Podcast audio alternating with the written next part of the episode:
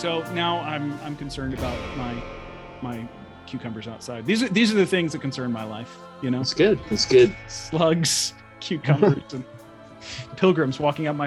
You know, I can see them. They've started. Uh, they've changed the course of the uh, of the Camino here. Oh, really? And uh, yeah, so you can walk two different ways, and there's a lot of pilgrims who stay after they finish their, their Mhm. pilgrimage in Santiago. They they stay. There's a couple of nice hotels. And you can always tell the the the pilgrims who stay at these nice hotels because they usually look like they have a little bit nicer equipment.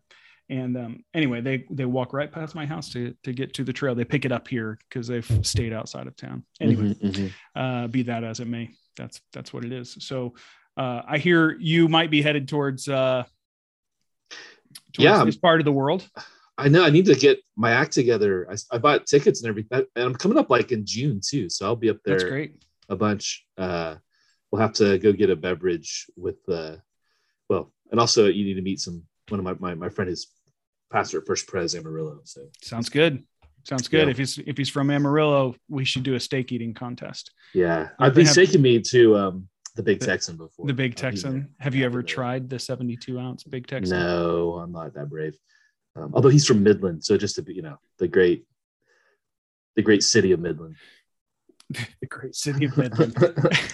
Well, hey, listen. Now, now that now that uh, we've gotten into Texas, uh, let's get out of Texas and let's Let's- get yeah. over to uh, Atlanta. We have a guest with us today, uh, fellow Cru staff guy Josh Irby is with us, um, who is on staff with Cru City, uh, doing global mission stuff with them. And uh, we were kind of going back and forth on some workplace chats. And uh, Josh, you and a fellow Cru staff member have started a podcast called Mission Shift.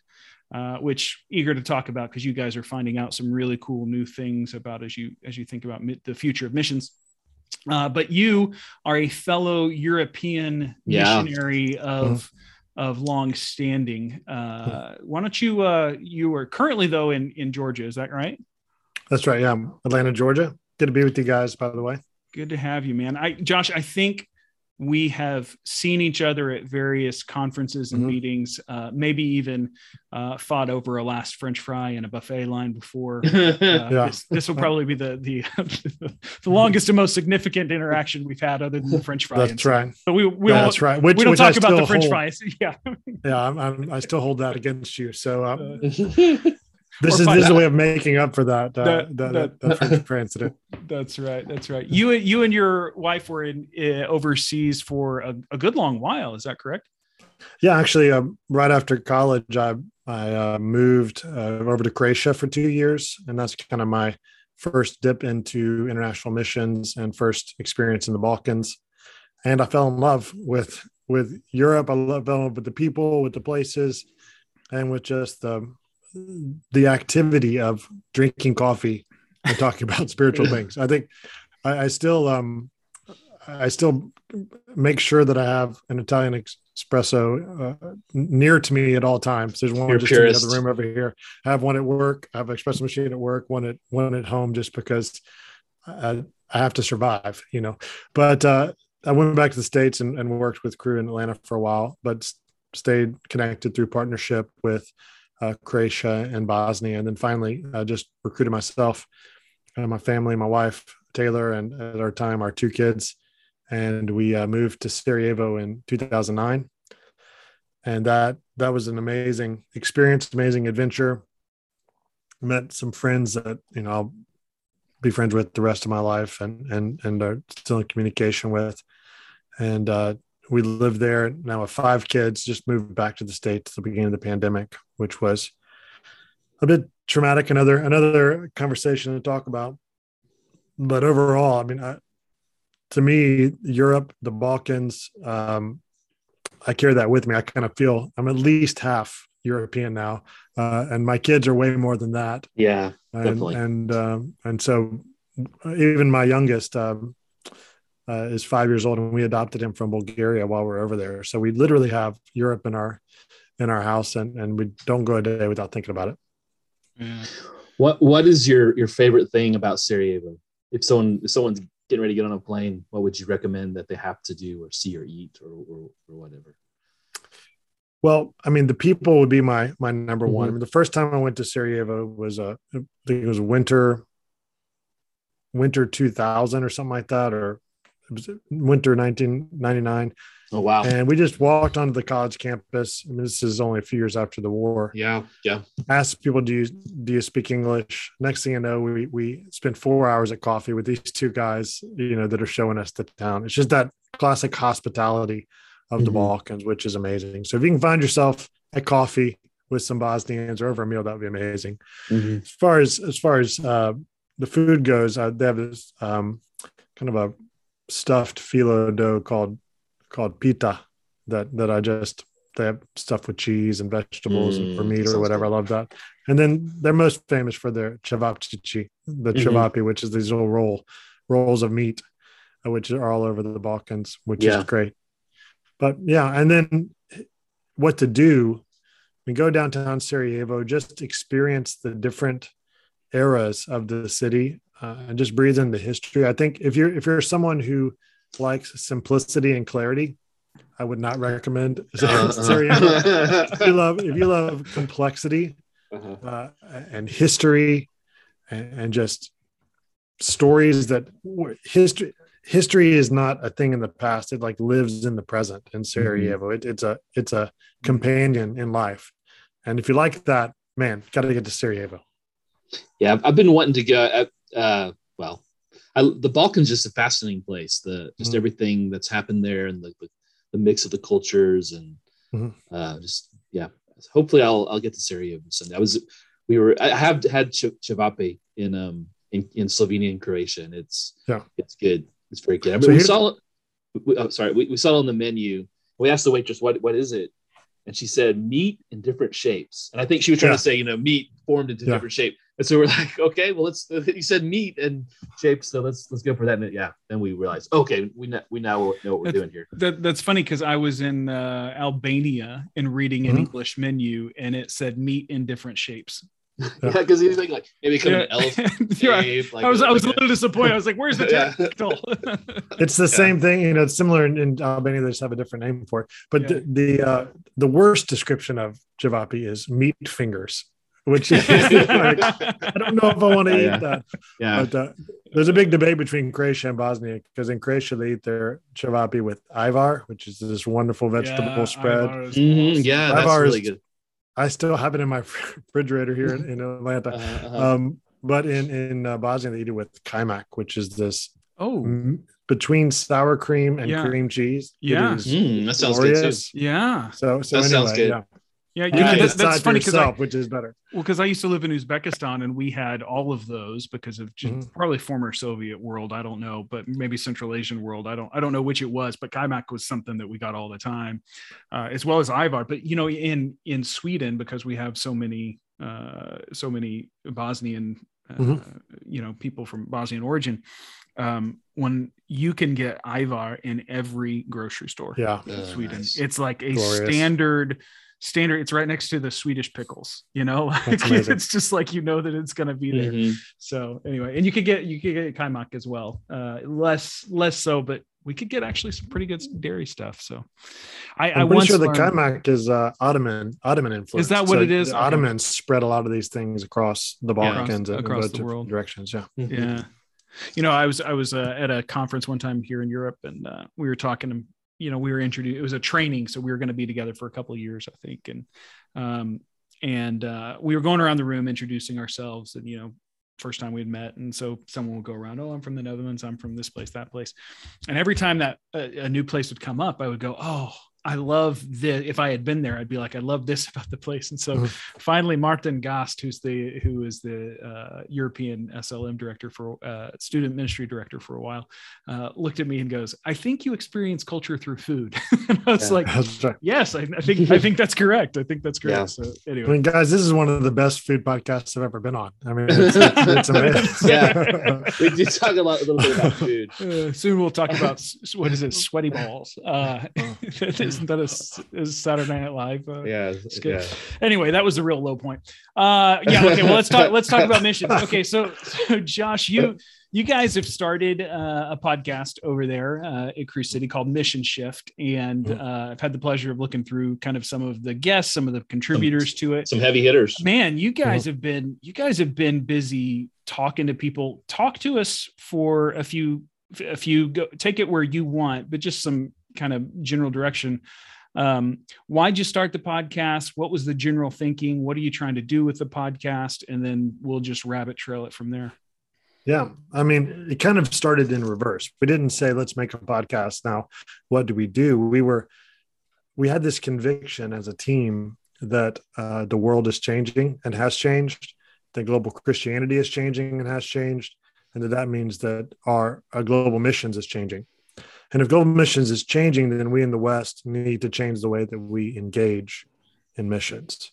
Mm-hmm. I mean, fa- facts like uh, the fact that, um, you know, beginning of the 1900s, there were 9 million Christians in Africa, and now there's over 700 million. Yeah. Or facts like the fact that there are more Anglicans, um, you know, going to church in African countries than there are in England and America and Canada combined.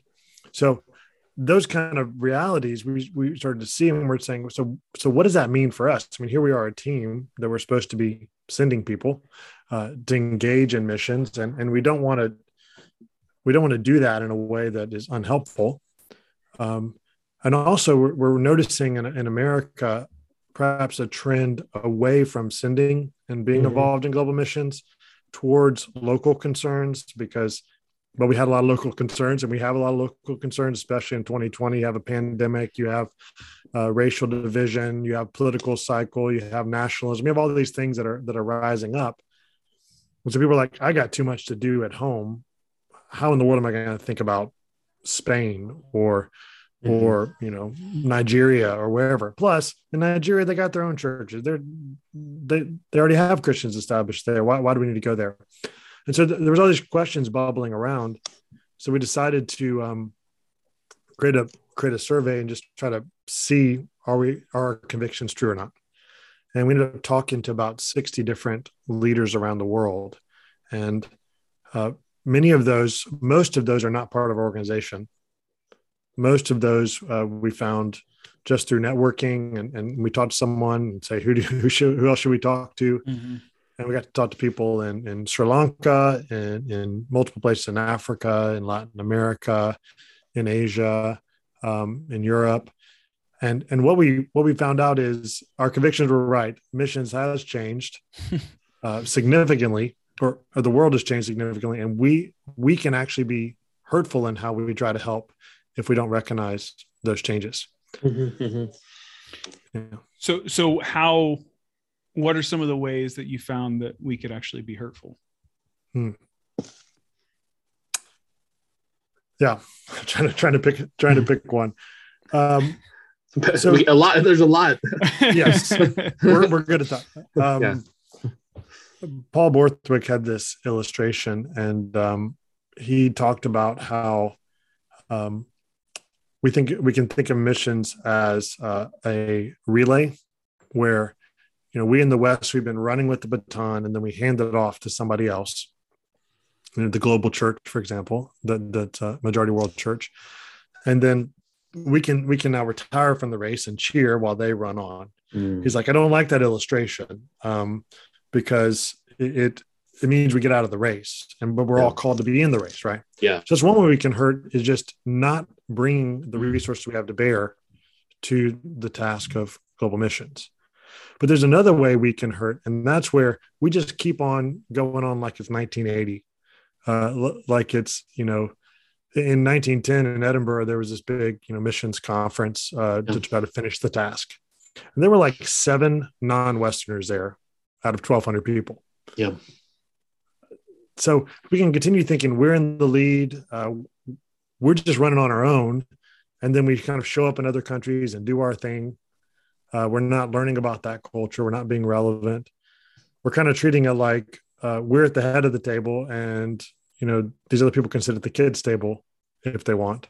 Mm-hmm. And we express that in the way we we um, talk about other people. One of the guys, um, Pastor Adrian, talked about a a woman who came on a short term trip and was asked the people, "Have you heard of the internet?" and, and so, like, and and one of the Sri Lankans was like, this person is supposed to help us and they don't know that we have yeah. the internet what do they think we are you know and so we, we become hurtful when we try to continue with kind of a patriarchal or or Western dominant way. Mm-hmm, mm-hmm. And then I think another big way is just the role of money and power. Uh, we talked with uh, a guy, Dr. Lazarus Phiri, uh, who was born in, in Zambia, went on to get his PhD at Edinburgh, and it now leads a, um, a theological school there. And uh, he he his his topic is mission without empire, Mm-hmm. and how um, for since Constantine, the center of empire was synonymous with the center of Christianity. Mhm. Mm-hmm. So the Roman Empire, Europe, England, America, and now for the first time, you know, the American Empire still still leading in military, leading in money, leading economically, leading in education, but it's not the center of Christianity anymore. Mhm. And so when we come with our passport and our power and our money, we're probably going to do more harm than, than we do if we come um, humbly and listening and learning. It's kind of one of the big lessons. Yeah. Mhm. I don't know. Yeah.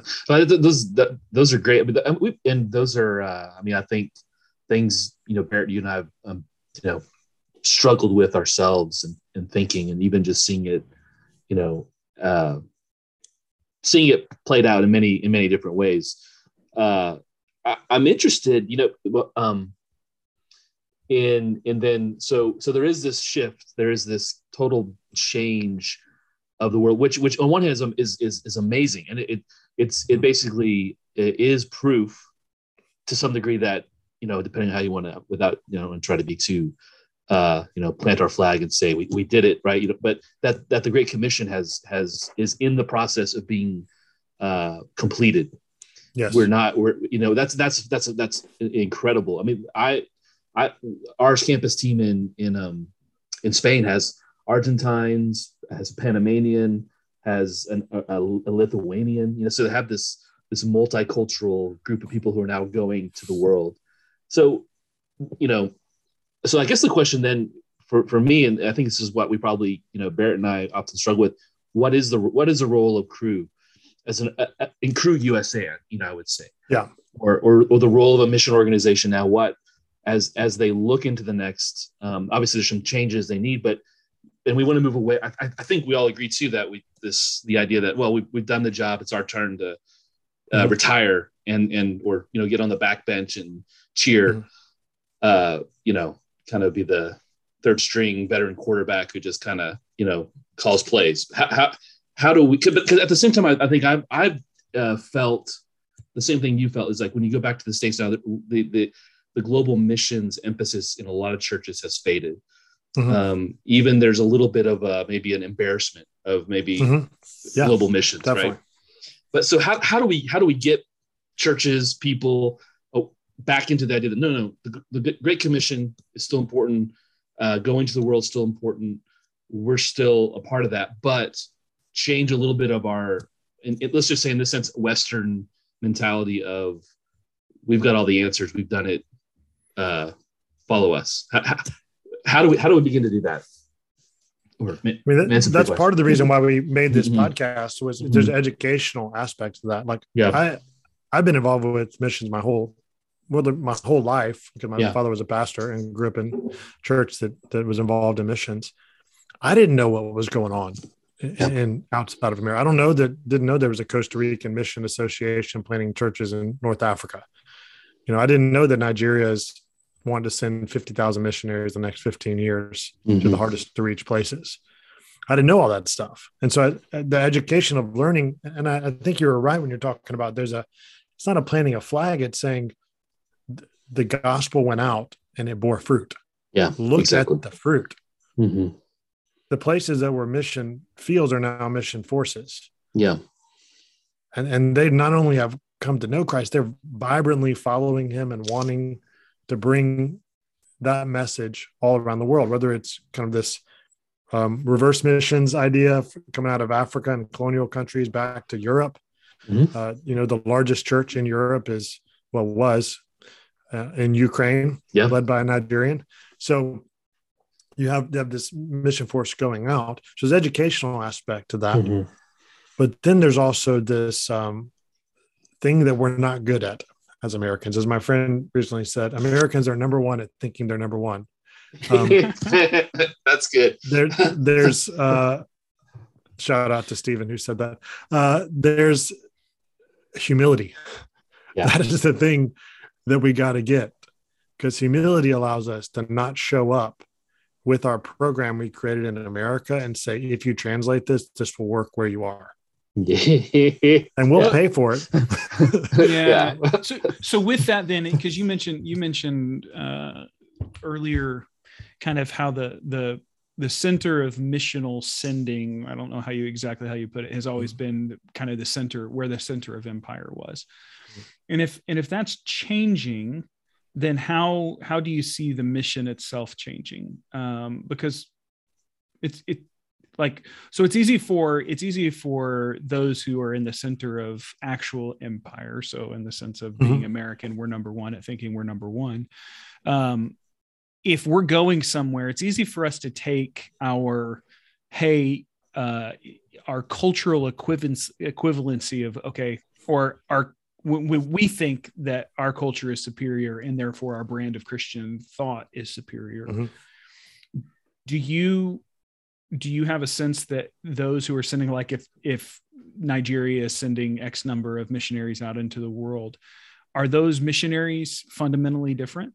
Are they do you get a sense that uh, the costa rican missions agency who's, who's establishing churches in north africa uh, it seems to me that it, would, it may be that it's less easy or less it's easier for them to be humble going in there because they're not trying to establish be- beach fronts for Costa Rica. Costa Rica Yeah. has enough good beaches. Uh, Right. but but I mean, you, do you get what I'm saying? Like, it, do Oh, I know, yeah. Is is there a sense of a humility going in? Like, it, it may be that for the first time we're actually able just to take the gospel rather than uh, Coca Cola or Um, I think you're right on it. I think that's Okay. that's maybe what God is doing in this age. I mean, there's when you go as as from empire, you bring empire with you. right. You know, um, you bring um, you rest on your money, you rest on your power, you rest on your culture, and then it's really hard to share for you know me as an American to share the gospel, and it and not to have all that cultural baggage with it. You know, there's the gospel, and well, Josh does this, so therefore that's Christian, and Josh does this, and therefore that's Christian, right? Um, what we're seeing come out of, say, Nigeria, most of the missionaries go without any financial support. Hmm. They just move to the country and trust God to figure it out. Mhm. That I the whole paradigm is, you know, is crazy, Yeah. right? But they're able to send more people because they're able to go and do it that way. Also, because they're not going in the power of their passport, who do they have to rely on? Well, Right. God, Christ working through them, the Holy Spirit empowering them. That kind of sounds like what we had the first couple hundred years of of Christianity, you know, after after Christ. So, passport um, of Judea wasn't wasn't as quite as powerful Yeah. as, as the Roman. Yeah, it wasn't. Although Paul had a Roman passport, that was That's, and that, helpful. I think that's important. It, it's not. This is not saying that um, you know using what you have is bad, right. right? Yeah. There's a period when our blue passport, you know, from America got us into countries uh, around the world and, went, and got us into places. Uh, now it's starting to work against us in some places, right? Yeah. But I mean, just think of what, as you go with empire, what has gotten mixed up with that in the history? Colonialism, you know, slavery, Mhm.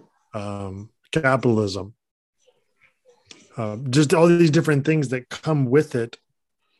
And it's just complex to separate it out. And maybe God's just saying, well, now we don't have to separate it out. All Yeah. they got is Jesus. They're relying on him. You know, they're picking up and moving and, and trusting God to see what happens. Yeah, Yeah. it's a trick. It's a tricky thing because um, I think, I think it. Uh, one of the so so I'll, I'll I'll I don't know if this is controversial or not, but you know one of the big issues, uh, obviously, is the the col- the, the colonial past. You know, and, and Mhm. there's things in the past. You know, missions, um, and you know, obviously. uh, There's a there's a there's a very good critique there, and I think it, which is Mhm. wh- where you guys are need to go and where we're going, and trying to think how do you how do you parse that out? and How do you really become missionaries that are, are sent in the power of the Holy Spirit in the name of Jesus as servants, as humble, you know, uh, learners, all, you know, all that stuff. But the, the, the flip side of that, there does seem to be uh, in certain, and it feels like even more in in maybe cons- more conservative areas of evangelicalism, a real um, uh, looking back at history and going, "Whoa, missions was was bad." Um, mm-hmm. Yeah, you know, yeah, and and so I'm interested as you talk to uh, maybe some uh, national leaders from Africa, from Asia, their their response to that because I, I I I'm I'm probably someone who pushes back a little in that saying the historical record isn't quite as bad. Yes, colonialism was the bad connection, but a lot of missionaries, you know, fought against that even or, or against it right. themselves and did things. Um, and so there's maybe a, a, a, a, bad reading of history that gets kind of circled back into, you know, all missions and and and even you know, like I said, I, I, it's just something I I was kind of put me on my back foot several years ago, and I was actually in South Korea, mm-hmm. mainly with uh, evangelical students you know from a seminary and they were they were really um, all shocked that the south koreans spoke highly of missionaries. Um, right. so, so so they were at least the community we were in they were they were they, they really talked and i think you know south korea is a different kind of thing. There wasn't necessarily colonial power per se when us and brits came in. There was some different things that happened there. But they because they were people spoke so highly of missions in the 50s and 40s or maybe the 30s mm-hmm. but not the 40s uh, people were really like, whoa, we thought all missions was bad was kind of the my some of my right. classmates' perception. So so I, I'm interested in what you've heard mm-hmm. from national leaders because because also where it's yeah. just an it's an American conversation we're having while the right. actual people who who whose culture and history that is aren't really involved in the conversation. That's you know yeah. another another critique there.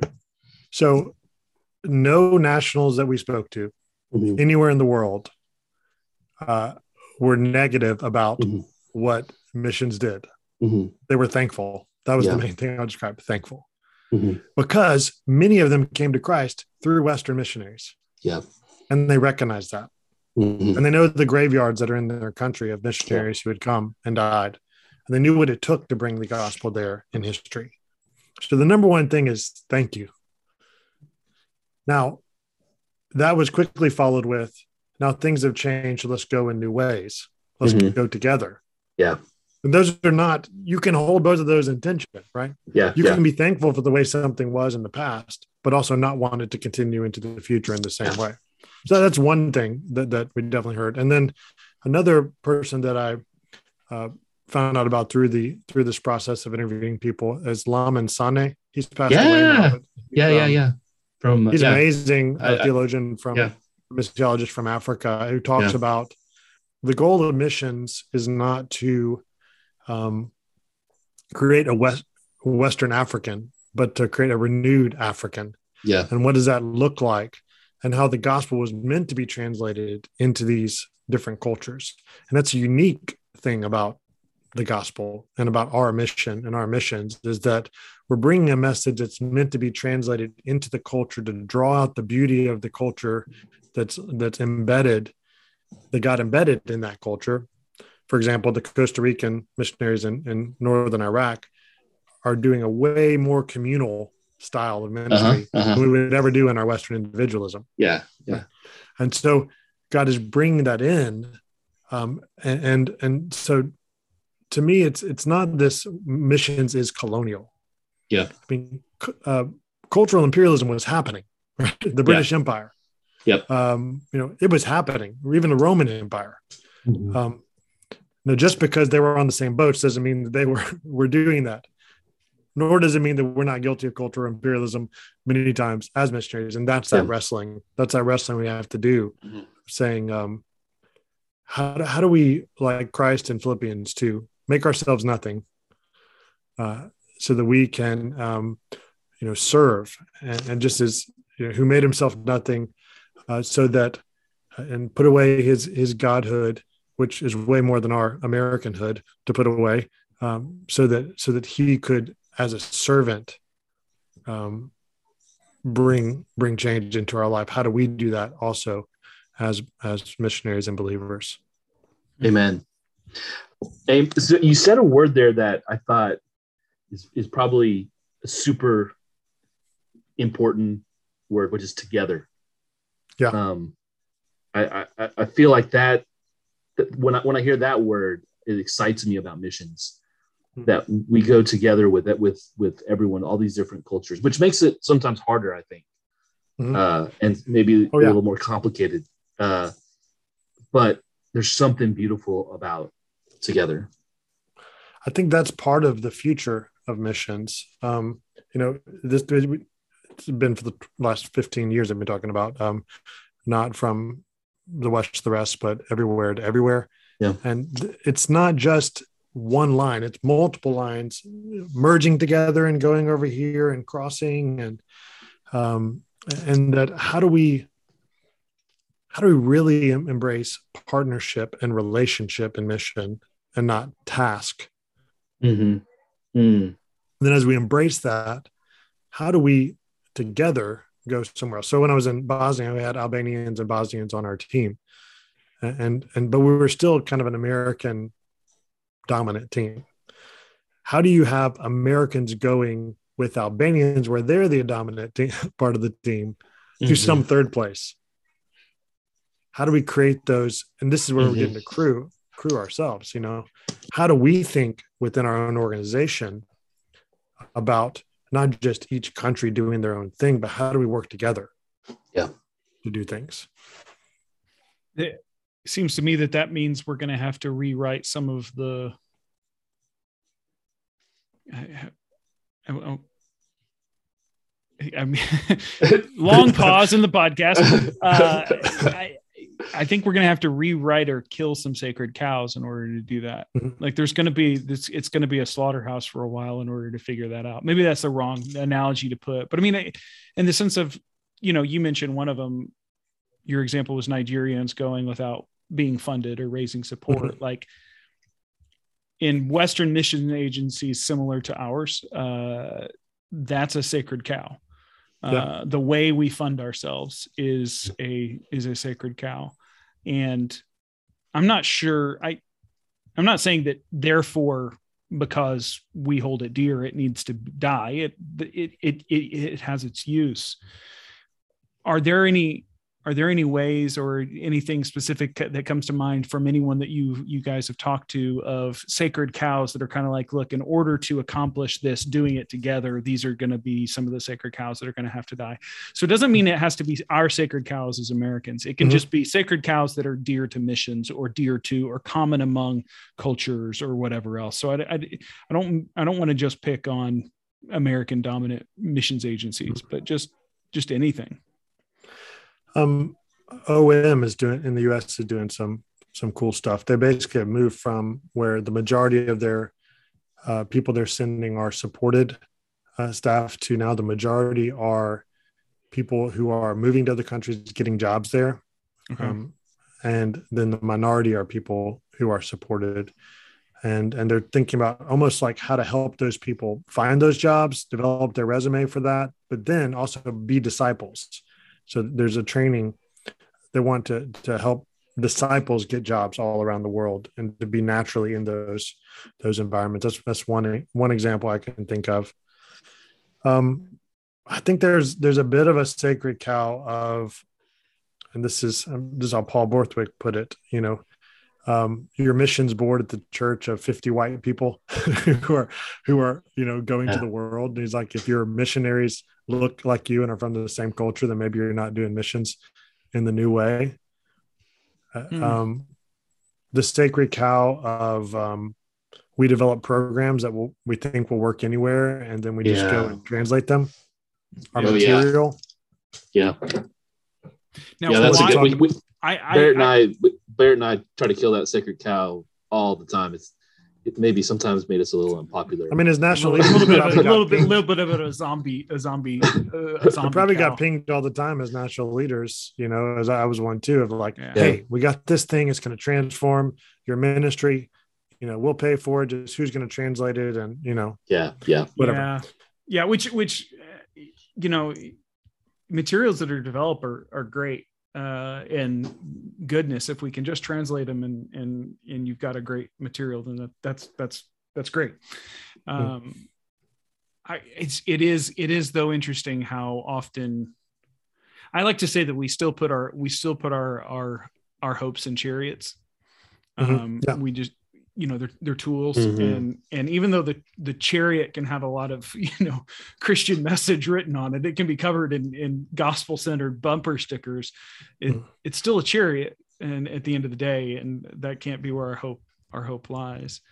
Um, huh I- to me to me this stuff sounds very exciting what is Mhm. the anytime that big change happens um interestingly enough we had uh Tod Bolsinger on on this podcast a long time ago the author of uh, canoeing the mountains which is a Oh, book awesome. about leadership change and it was a great book and uh, he's a really great thinker on that. And right now, I'm actually we ran out of kids. We ran out of kids books to read my kids because we went through all of the English books at the local library in like like a week and a half. And so Yeah. we were like, great. And I didn't want to buy anything, and it was late one night, and the kids wanted me to read something to them. So I was like, I don't know, guys. I I've I've got uh, Undaunted Courage, the story of Lewis and Clark, and my kids were like, sure, why not? So it's like an 800 page book by Stephen yeah, Ambrose it's a big one. and I've read it before, but I'm rereading it to my kids, and uh, so I'm kind of in that vein of thinking about canoeing Mhm. the mountains and every time, and change leadership and, and daring leadership. Anytime you, anytime you, this, if it is a truly a mission shift, and these things are happening, um, there's got to be pushback in all sorts of directions. Uh, what are the, as you've talked to people, what are the bits that are are hard to swallow? um that that so I'm, I'm not saying that or what are the things that you find hard to swallow maybe is even a even a good way to put it I like to be important. I like to feel like I show up and have something to give. Um, that that's hard, and I'm future oriented, so I, I get more like you with, with the excitement. But Yeah. I think we're addicted to urgency. Mm, Mhm. I think that how do we recruit for missions? yep If you don't do it, it's not going to get done. Yeah. yep Yeah. So, what is your messaging now when others, when the majority of people who are getting the job done are not from the West? right yeah that's a tough one i mean it, it, it was it was interesting i i the, the people remain nameless but i've recently seen a recruiting video of a new new thing and uh i remember watching it going wow this is really playing on the emotions of like Mhm. the student who's watching this is literally the only person on earth that could fit this. Does this really fit what i it it, it was it, it was a different feeling than i had ever had uh in in 20 years of ministry. Um so yeah that that definitely is one And how long can emotions help you survive moving overseas and doing hard things? Yeah. Yeah. Not so long. no seven, seven months into a transition i don't know where the emotions Yeah, lie yeah, anymore. yeah it's it's what's it's that it's a, it, there's a weird high you get right your first like Mhm. Four or five months on stint you know? Yeah. and and every once in a while i'll i get a hit of that because i go somewhere new or Mhm. or or or something happens that just kind of get you go oh wow that was i remember those those great and then but then you realize okay well you know missions is a long steady march through uh, you know through mordor really. Uh you know with someone carrying most likely someone's carrying you half the way. Uh it's you know it is not a and and it's it's just getting up and getting the, the job done on a on a Yeah. or some some days just getting up and crying uh and then going back to bed going back to bed My and- job today was to cry. My Check was- box. yeah, yeah. Yeah. Garrick, have you been? hey, Do you have cameras set up around my house lately? yeah well we, we've all we've all been there right so I, I think that's the that's the rub too is like the way we do i think we do tend to rec- Eh, it's america right? America Yeah. and you, i see it sometimes seep into latin america a little bit too with this this this great adventure and it's it's really good tactic for recruiting but you're right it creates this kind of i think we see a lot of stinters come in now with, with very high expectations of, of what's going to mm-hmm. happen and part of that's that's i don't necessarily know that's their fault or the Cru's fault. It's the culture's fault in, in a lot of ways. We everything that is going to happen in your life is just going to be amazing and, and and deep and profound and and that's just not life um No, we talked. We talked about how, like, say, I go to a church and I want to raise a hundred thousand dollars to to build a building in some country. You know, Yeah. that that is very. I have an emotional video about why it's so important, and and yeah it, it's very concrete. It's pretty easy to raise that hundred thousand for the building or, or whatever. Now, say that I uh, I come to the church and say I need ten thousand dollars to take a few people over to this country. We're not going to change the country. We're just going to get to know the people there. Yeah, and, and what they're like the the believers and what they're doing. That's harder to raise that ten thousand. Yeah, yeah. It's because we don't value the relationships and, and we want that concrete life changing project. Now, uh, Paul Borthwick told a story uh, on the podcast about a church that that built a church building for a church in Mexico, and five years in, when they finally finished it, they're like, "How you like a church building?" It's like it's it's pretty nice. We really needed a clinic, but uh, the the church building yeah. is, is awesome. And yeah. so you, if they would have spent ten thousand dollars to go and get to know the people and spend some time with them, they would have built yeah. the building they actually needed. Yeah. You know, and so that's that's part of this whole missions is relationship. Yeah, yeah, yeah. It's not a task. Uh, you know, even yeah. think about uh, the way that the Great Commission is phrased go and make disciples of all nations. That's not yeah. a product. That's a person that yeah. is that, that is and discipleship happens in relationships. So missions is relational. And um, so we, we you can't sell on the urgency quite the same way anymore, but we can we can talk about how um, the gospel has gone out, it has worked, it's borne fruit all around the world, and we get the privilege of being friends with those people and coming alongside them and together being the body of Christ. That's a true global body of Christ. Mm-hmm. Now, it doesn't matter if you're the the hand or the arm or the head, or not the head because Jesus is the head, or the shoulder or whatever part of the body of Christ. We want to be the best one of that we can be, um, yeah. and let's keep finding where we're supposed to fit in that. Do you do you feel like so so I, I had a really awesome question that has completely rearranged itself in my head mm. and now there are swedish and spanish terms floating around too so mm. this has become a disaster. Um it's pretty much my life right now. But uh, this is the real this is the realness this is this is missions. Um so no as you guys think about like um just the idea of you can't show up and kind of go from a position of strength. Um, you can't, it's not just coming in and going, okay, uh, you know, I'm American and I'm here to change the world, or you can't raise support from that uh, position of kind of, you know, only you can fulfill it or whatever. Kind of the long, you know, as mm-hmm. we're thinking about people centered missions, um, uh, reaching people, a longer haul, um, something that's not results driven. I, I've often wondered recently because so many of the places of the world, at least in recent history and with the internet and kind of things, um, our missions agencies our missions agencies from other countries that are sending people, or maybe not even missions agency, just a church that's like, it just gets fired up for Jesus, and people go, I want to go. And they say, go, and they bless them and they pray over them, and they got no clue how to do it are they going with the attitude of this is what my impact is going to be like i'm going to go change the world because that, that seems a particularly mm. human thing and i know i realize it's a very american thing um, and we've we've made it look a little bit like capitalism like an ultimately mm-hmm. like a a pitch to the board of directors and the year end of year dividends forecast um, I, I, I was I stumbled on to Facebook the other day, um, a guy who works for a missions agency, and I was like, "What?" A guy went to college with, and so I was like, "Oh, what missions agency?" So I kept clicking through and went to their Facebook page, and the, the last post that they had was, um, "This is our end of the year impact report for what we've seen God do throughout the world." And I don't think there's anything wrong with saying that. They're trying to be mm-hmm. faithful to their donors and everything else, mm-hmm. but it it just seemed to me impact report. Like if I had an impact report of my time in Sweden, it should be really short. like, so did I waste my time? Did my supporters waste their time? No, I don't. I don't think so. And I could come up with some stuff. Oh, this is what we saw and everything. And God was certainly faithful, and some cool stuff happened. But my my point is, is I would have to really think hard. And at the end of the day, do I really know the impact? I don't think I do.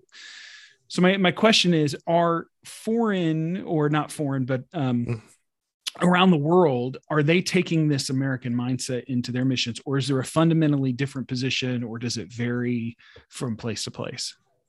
That is a really great question. I would love to explore more with people that we've talked to. I mean I, we didn't get into that per se. I will guess at that. I do think there's probably some sense of the same kind of i'm gonna go to make a difference. Yeah. Right? That's why you why you go. Yeah. Now, I think that difference is probably way more relational mm-hmm. um, than the way we think about ex- establishing an organization there, Mhm. planting a flag there. Mhm.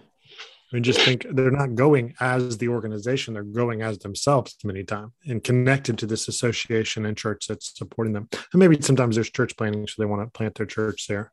And then you think about the example of that church in Ukraine, the big church. He wants to change Ukraine, you know, um, Right. And so there there is there is some of that that as well. But that, that's it's a challenging it's a challenging thing. Um, Yeah. yeah because how do you unwrite the human you know sinful nature that wants to wants to claim itself as well the the, the, the pride of the pride of man right how do you Yeah. how do you unwrite that into the story somehow god uses it anyway so uh, but it just it seemed I'm just kind of one of those things that i've been processing lately of like now we're on this new thing that Mhm. we're doing here in spain and looking back on my time in sweden i see so many times where i was writing myself into the story and trying to be able to say this is my impact this is my legacy this is whatever and god used those things so it's no no you know I, I'm amazed at God's grace in using flawed vessels as He Mhm. does of us. Mhm. But as I think about now, I'm thinking about things very differently at this stage of life. Also, a bit Mhm. humbled, you know, kind of Yeah. coming in where, you know, I left the head honcho and I've come in and I'm the head nothing. So, so it's it's kind of a it's kind of a good place to be. Of kind of I'm having I'm having that attitude of I'm looking around and I'm seeing Spaniards and Lithuanians and everybody who's all in this mess together, and it's like okay, I'm a part of this, and that's a fundamentally different position. So when I write even newsletters now, those are Mhm. different than they were in my first years in Sweden. Mhm. Yeah, I can speak personally. I mean, I think that there's something there's something there. Um, I experienced it when I was uh, living in one of the you know least reached countries of Europe and one of the most difficult places post-war, post-communist, uh, majority is Islamic. So I mean, it's very challenging environment. Um, and I'm a very driven, um, kind of project-oriented person. I like to set goals. I like to accomplish it. I'm a high achiever. It's my number one on the strength finders.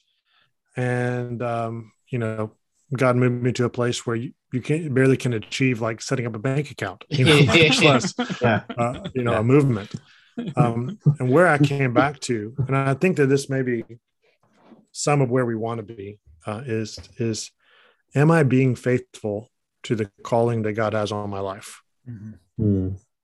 because although maybe we don't play as urgent a role as Americans in the mission of God today, my life is somewhat urgent. I have a limited amount of time. I can use it the way I, the one one way, and then that time is gone, right?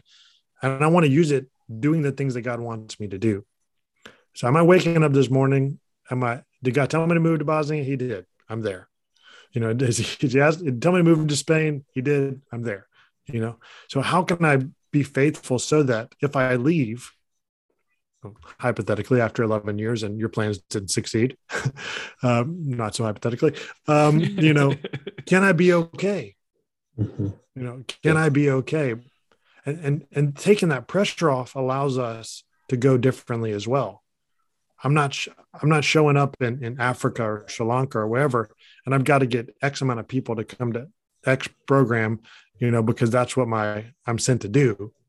Right. i can go with no agenda and say what are your dreams? What is your vision? How can we Yeah. how can we help with that?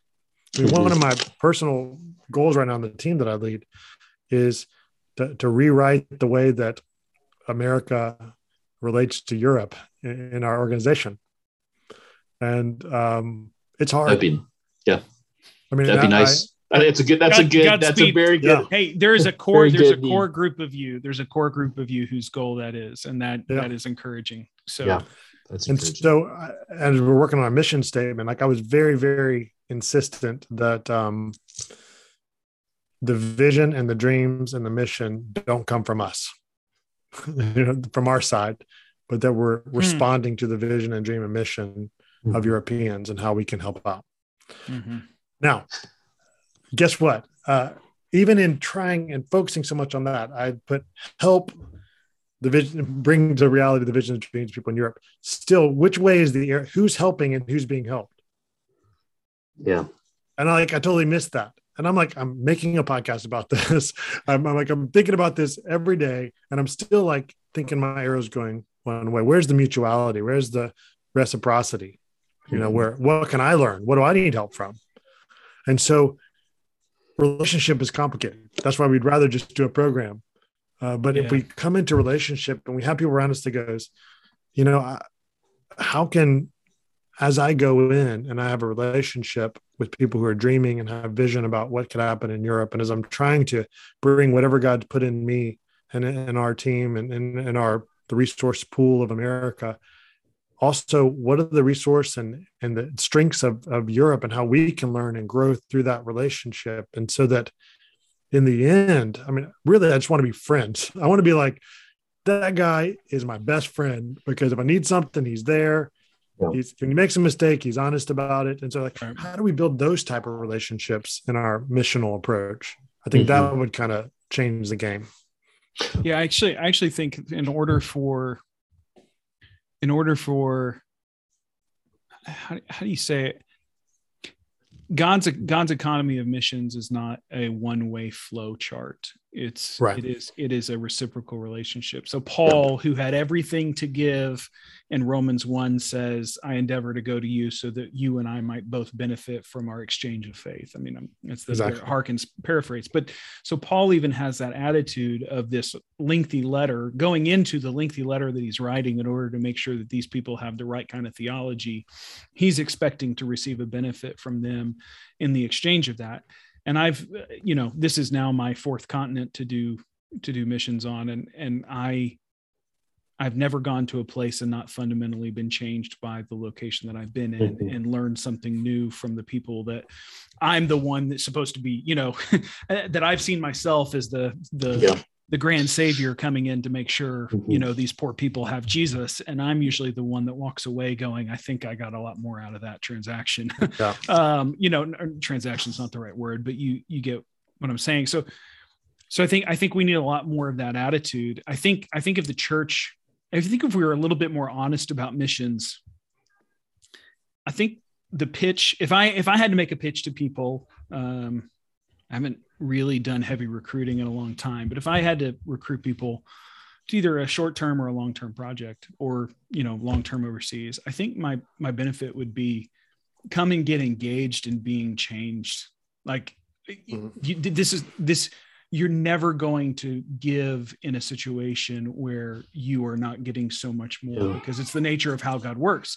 And you're going to see things in new ways. And that to me, the the kind of mission shift that you're describing is actually one that I think that is really healthy because hopefully the church begins to learn and see some new things. If we've Mhm. if we go into it with the right attitude, if we don't go into it with the right attitude, we're going to be really frustrated and really, you know, there's going to be a lot of bridges that get burned.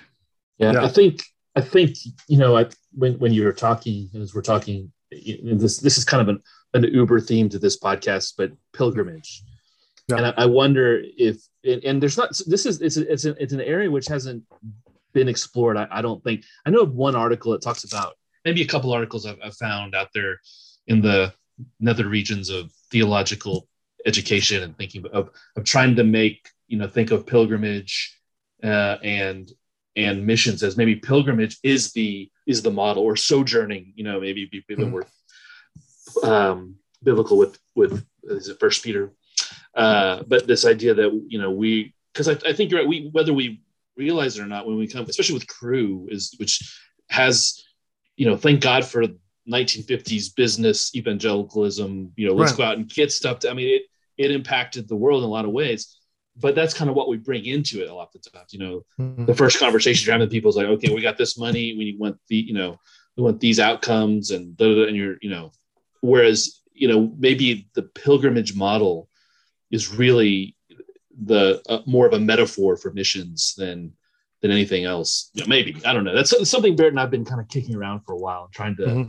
trying to land that plane a little bit. Um, because you know, mission, being a pilgrim is just, there's a lot of you think you know as you were talking Barrett about being mm-hmm. mission. You're talking you're talking about being a pilgrim, being someone who yeah. leaves leaves home, wanders, meets new people, is changed by those people that experience, mm-hmm. and then comes to a new reality of their life in a new place. It's, you know, it's uh and in pilgrimage, you're, you're sort of going somewhere, right? Yeah. But you also, it's not all mapped out on the way. Yeah. There, there's something to that. If you do it um, right, if you do pilgrimage right, I think that's the, yeah, that, then you shouldn't have it all clear. Yeah. I would say that I, even though, as we've acknowledged, that um, our organization is not always uh, been engaged in the conversation about mm-hmm. missions, I, I would give a shout out to organization. I think the recent changes in, in the, the rise of the national ministries yeah. um, ha- is moving in the direction of uh, local ownership yeah. to a greater degree. And we are very well positioned because Cru is not America Cru. Yeah. And, and we have these fruit of the gospel mission all around the world. Yeah. Now, what do we do with that? How do we work better together? Right and how do we coming from the former power position and the still empire yeah. position yeah learn from our brothers and sisters in other countries who you know to be honest you know are trusting god in much more challenging situations many times way much more deep, deep character yeah. uh, than you know me who's struggling because oops i ran out of my coffee and now i have to order some more on amazon and i have to wait till tomorrow to get it you know it's like there's uh, we have so much to learn from those people. So how do we as an organization embrace that and yeah. go multi-directional?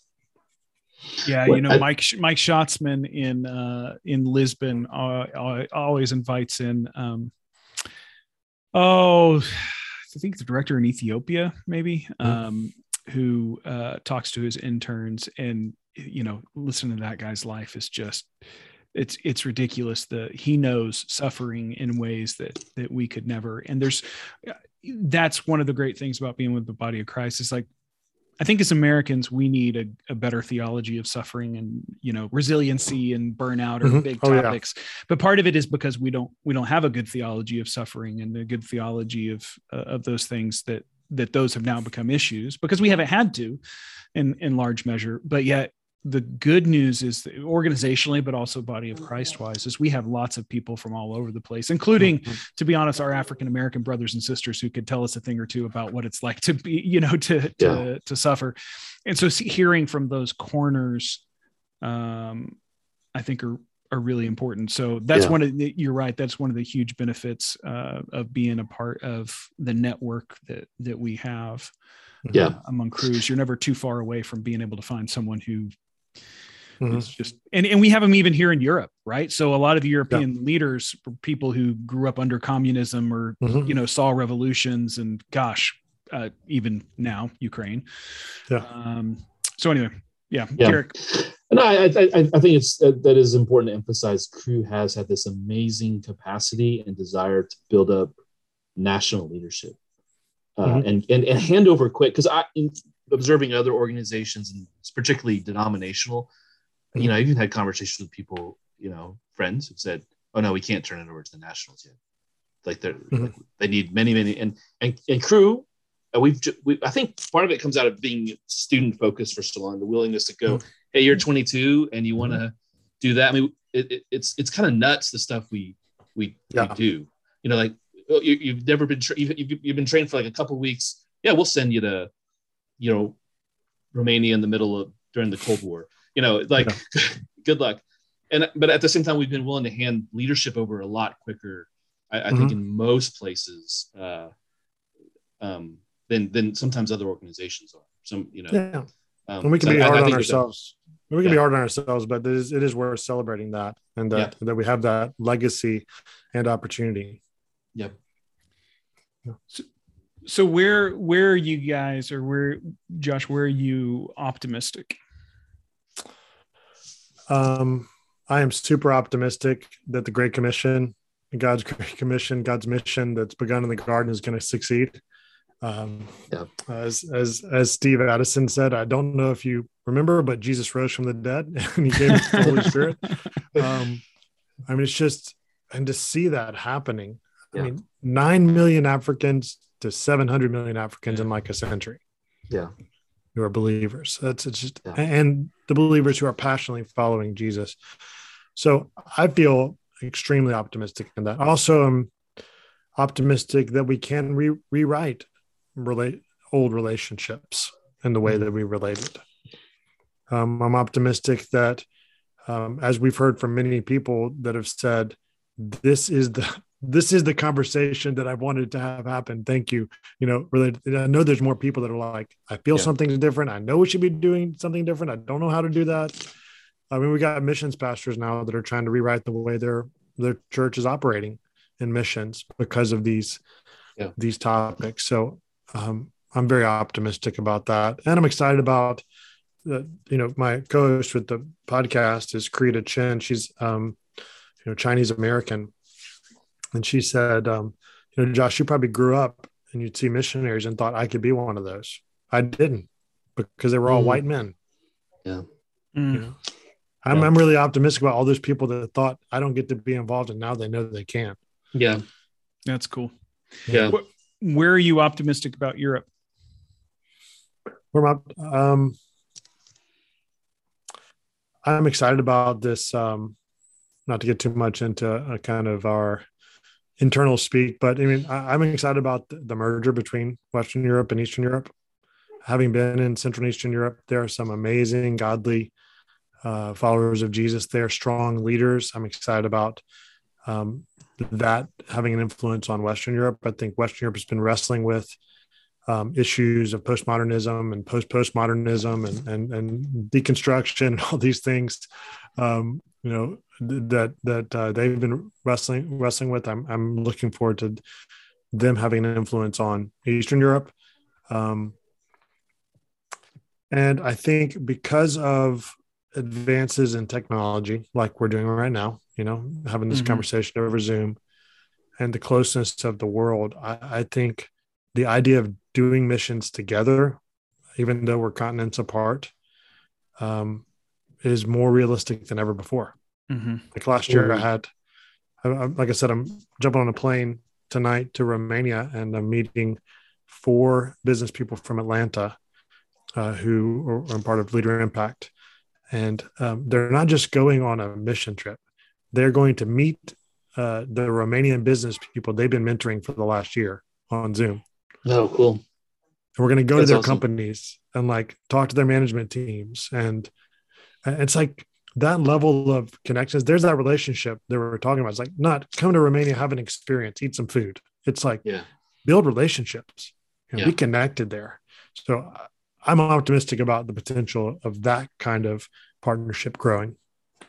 That's cool. Cool.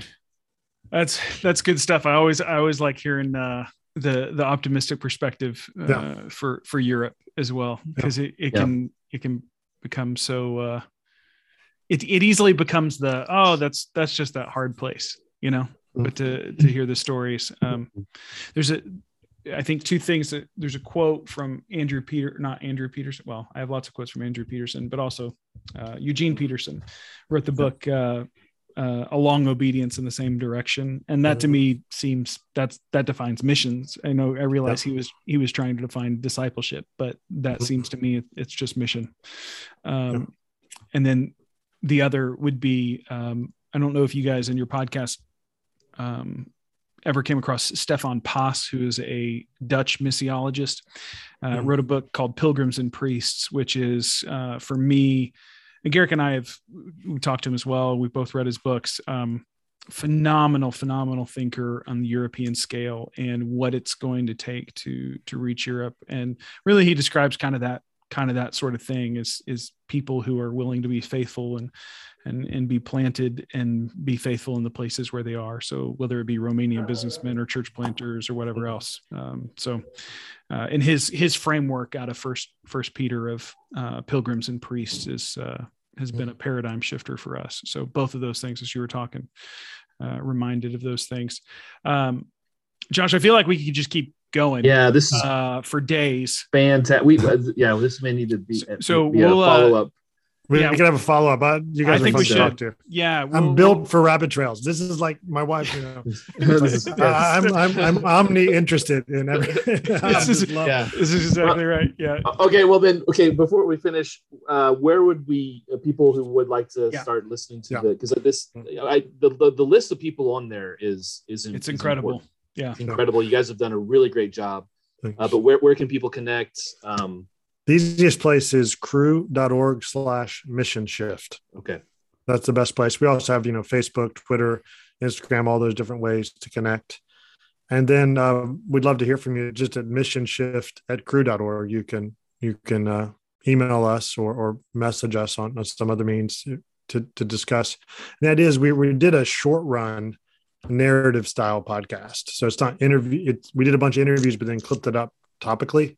Mhm. So there's eight um, kind of from beginning to end journey discussion of this, and then now soon we'll be in a stage where we're going to release the the uh, full interviews we did with people like Della Dodovo, like Lazarus Piri, I talked about, and we'll release those um, over the the coming months.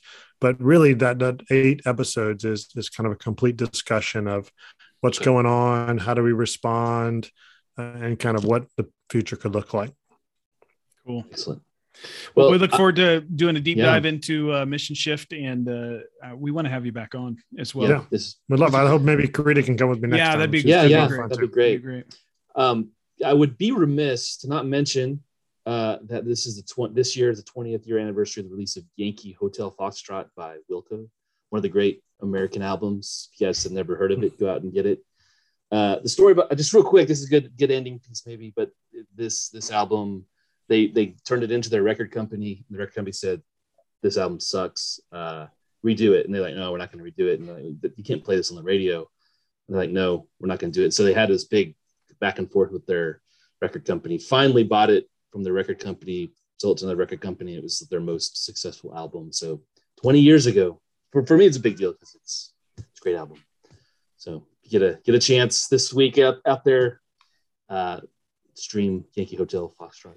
It, it would not be a Rabbit Trails podcast if there was not some kind of uh, a little unknown uh, music reference at the beginning or end. Yes, yeah, yeah. That's why I was. It's a little pop culture in there to Uh, to finish out the uh, well, the, uh, the podcast. Josh, thanks for thanks for joining us, man. Uh, listen, That was blessings to you as you travel to Romania. Mm. Enjoy Yeah. some good Romanian food, and I uh, will. it's just yeah, it's I gotta make it there, man. You got me the There's food wanderlust in me. everywhere. That's it. There's there's great. Yeah, you know, I- there's and only I- one place in the world I don't really want to return, and that was a bad food experience. So Yeah, that's how that's it, how key say. food. No, I won't. Don't won't. say. Don't know. say.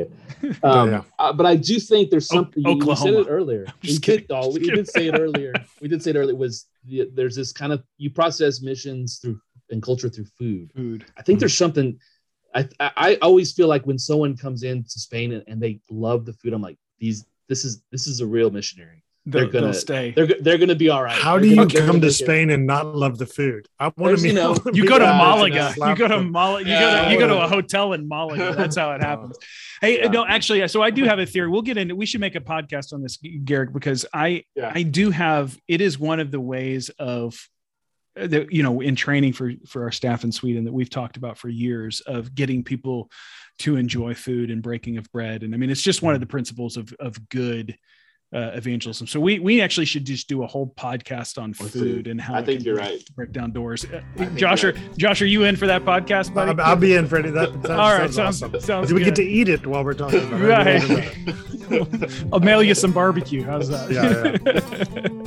Yeah, All right. Well, uh, guys, I enjoyed the podcast, That was and awesome. uh, we'll uh, we'll catch you on the flip side, I guess.